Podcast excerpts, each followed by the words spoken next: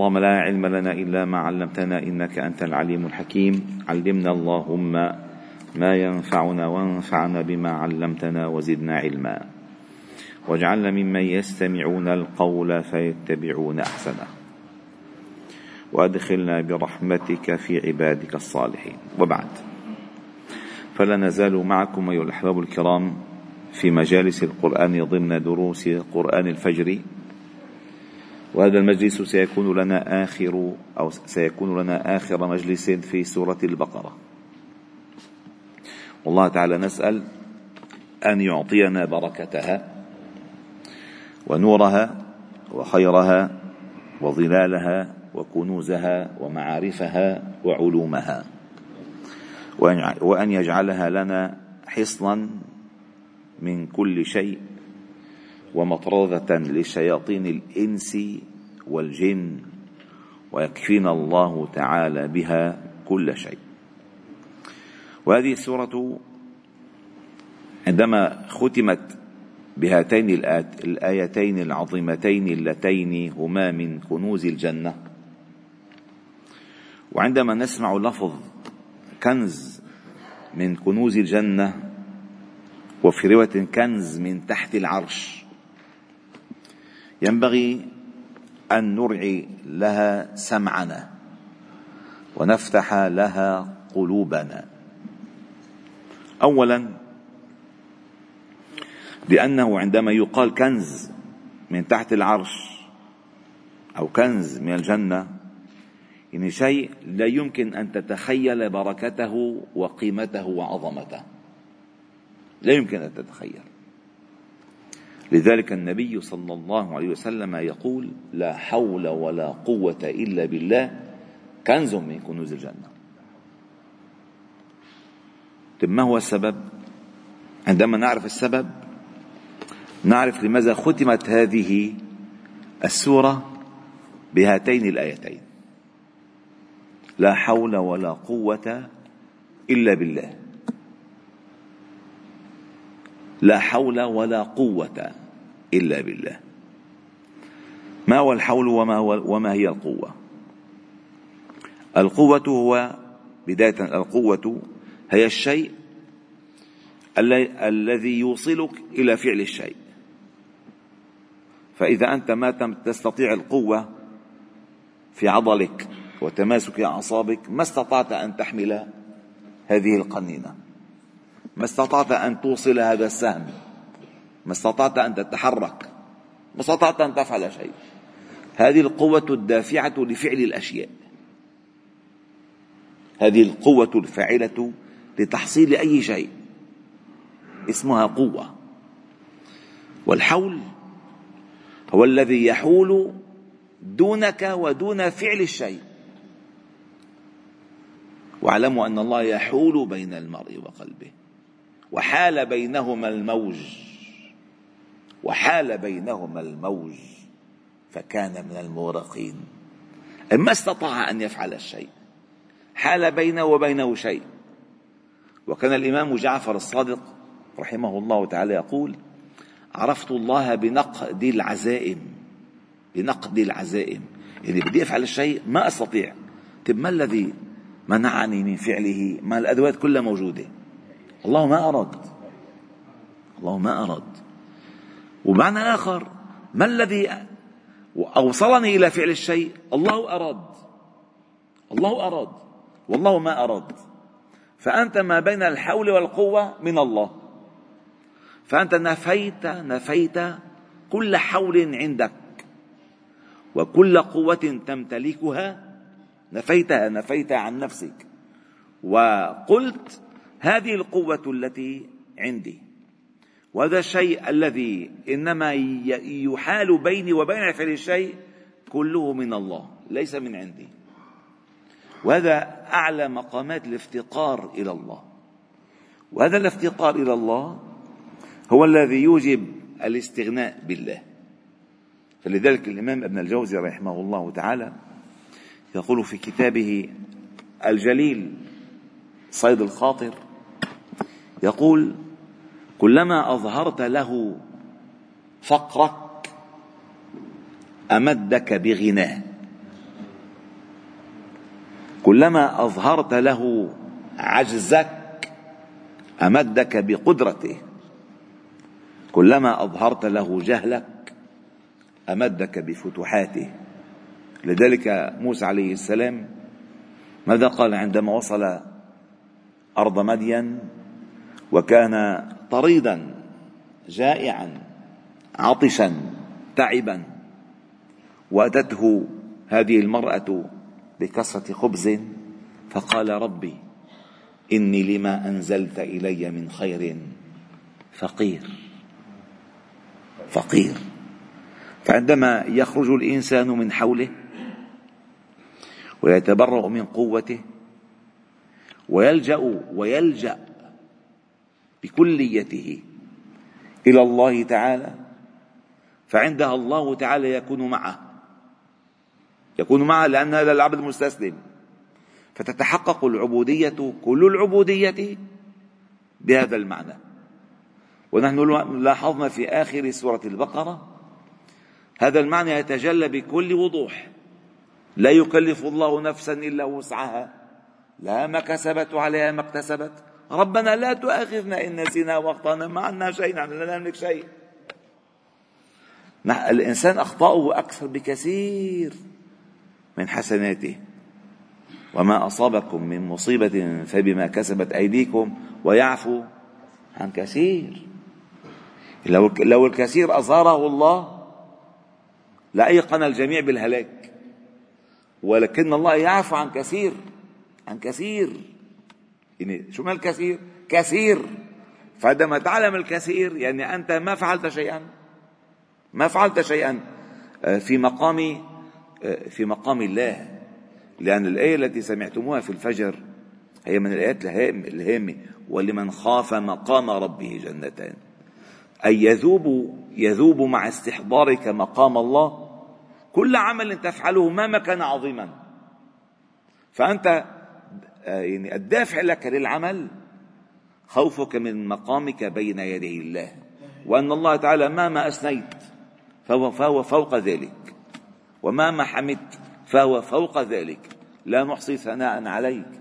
أنت كما أثنيت على نفسك. فالحمد له في السماوات والأرض ولو لم تحمده أنت.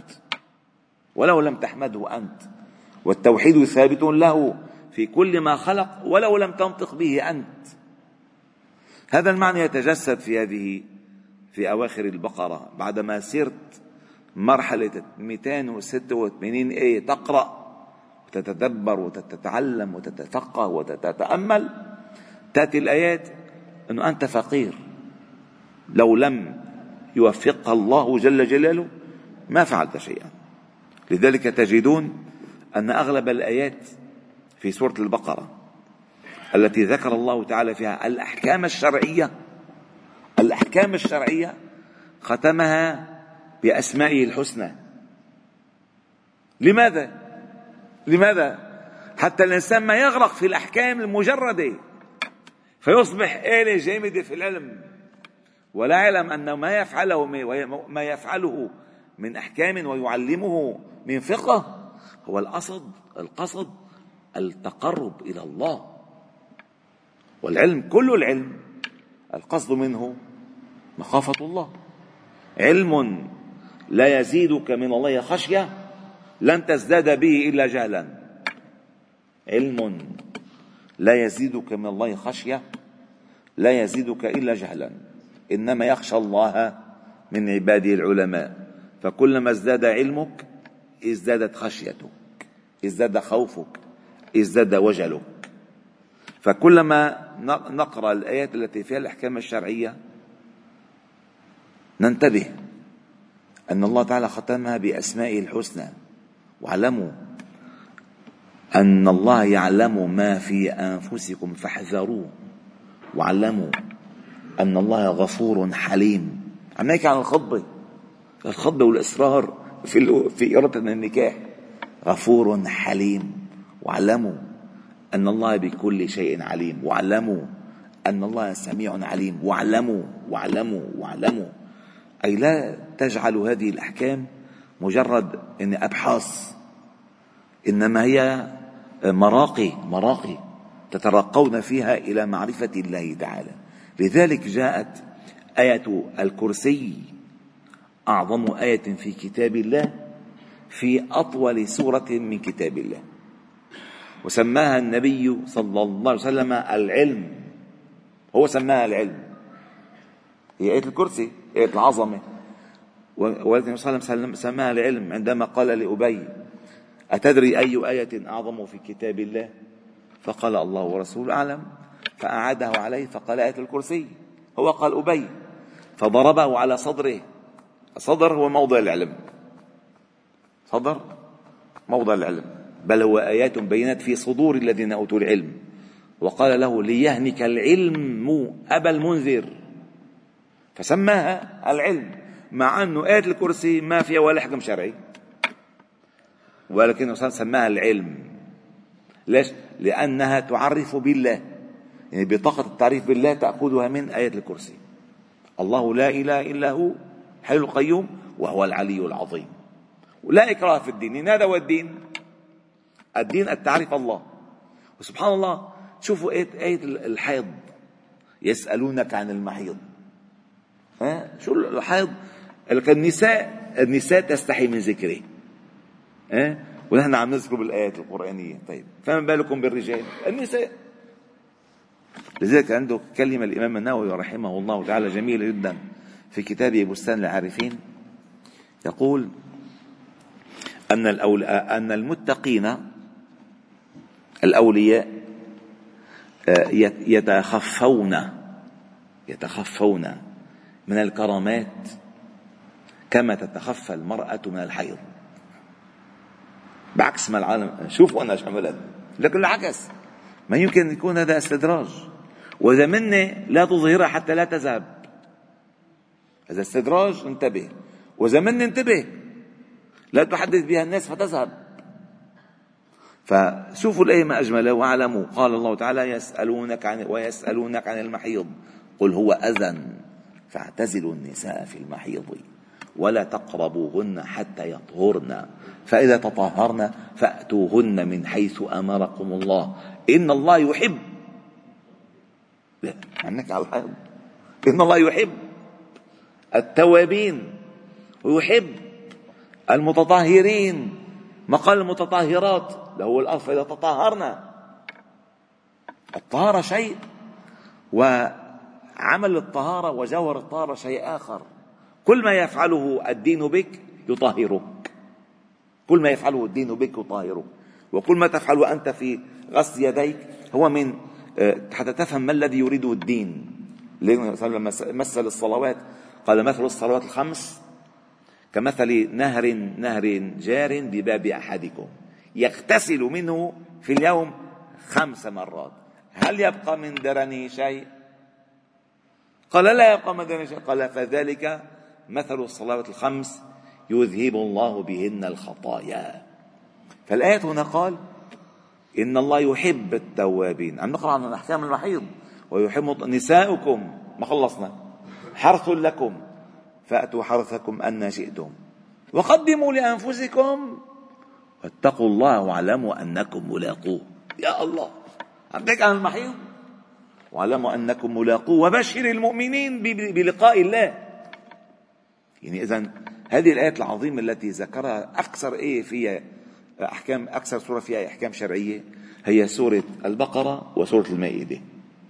وتلاحظون أن كل أسماء الله الحسنى مبسوسة في هاتين السورتين. فتتعلم المعرفة بالله عز وجل فتنتهي افتقارا إلى الله تذللا بين يدي الله. قل ربنا لا تؤاخذنا إن نسينا وأخطأنا ربنا ولا تحمل علينا إصرا. كما حملت على الذين من قبلنا ربنا ولا تحملنا ما لا طاقة لنا به. أي لا حول لنا ولا قوة إلا بك. واعف عنا واغفر لنا وارحمنا. أنت مولانا. معنى أنت مولانا يعني أنت ولي أمرنا. إن وليي الله الذي نزل الكتاب وهو يتولى الصالحين. أنت دبر لنا لا تدبير لنا. أنت هيئ لنا لا تهيئ لأنفسنا. هيئ لنا من أمرنا رشدا هيئ لنا من أمرنا مرفقا. علمنا من لدنك علما. أنت نحن لا, لا شيء عندنا. أنت مولانا. والله جل جل جل قال ذلك بأن الله مولى الذين آمنوا وأن الكافرين لا مولى لهم. فإذا تحققت بذلك فأنت من أهل النصر. فانصرنا على القوم الكافرين. لذلك النبي صلى الله عليه وسلم قال من قرأ آخر آيات البقرة من ليلته كفتاه. شو كفتاه؟ جملة مقطع سطر. ما قال كفتاه شو؟ كفتاه. كل ما تتخيل من أمور تريد أن تكفى إياها موجودة في سورة البقرة هلا العلماء قالوا أقوال كثيرة أكثر من ست آه، أقوال. ولكن أشهرها أشهرها أنه كفتاه ليلته من كل شر. كفتاه ليلته من كل خير. كفتاه من كل شر يأتي وكفتاه من كل خير سيفعله. كفتاه كل شيء. لأنه هو الكافية. لذلك من أسماء سورة الفاتحة أنها الكافية. أي تكفي عن غيرها ولا يكفي غيرها عنها. فإذا كفتا آخر آيتين لأن المقصود من كل السورة آخر الآيتين. لذلك أنزل الله تعالى به لهما ملكا خاصا من السماء السابعة وقال وسلم أبشر بنورين أوتيتهما لم يؤتهما نبي قبلك. فاتحة الكتاب وآخر وأواخر آخر سورة البقرة لن تقرأ بحرف منهما إلا أوتيت. والحمد لله رب العالمين. سبحانك وبحمدك. نشهد أن لا إله إلا أنت. نستغفرك ونتوب إليك.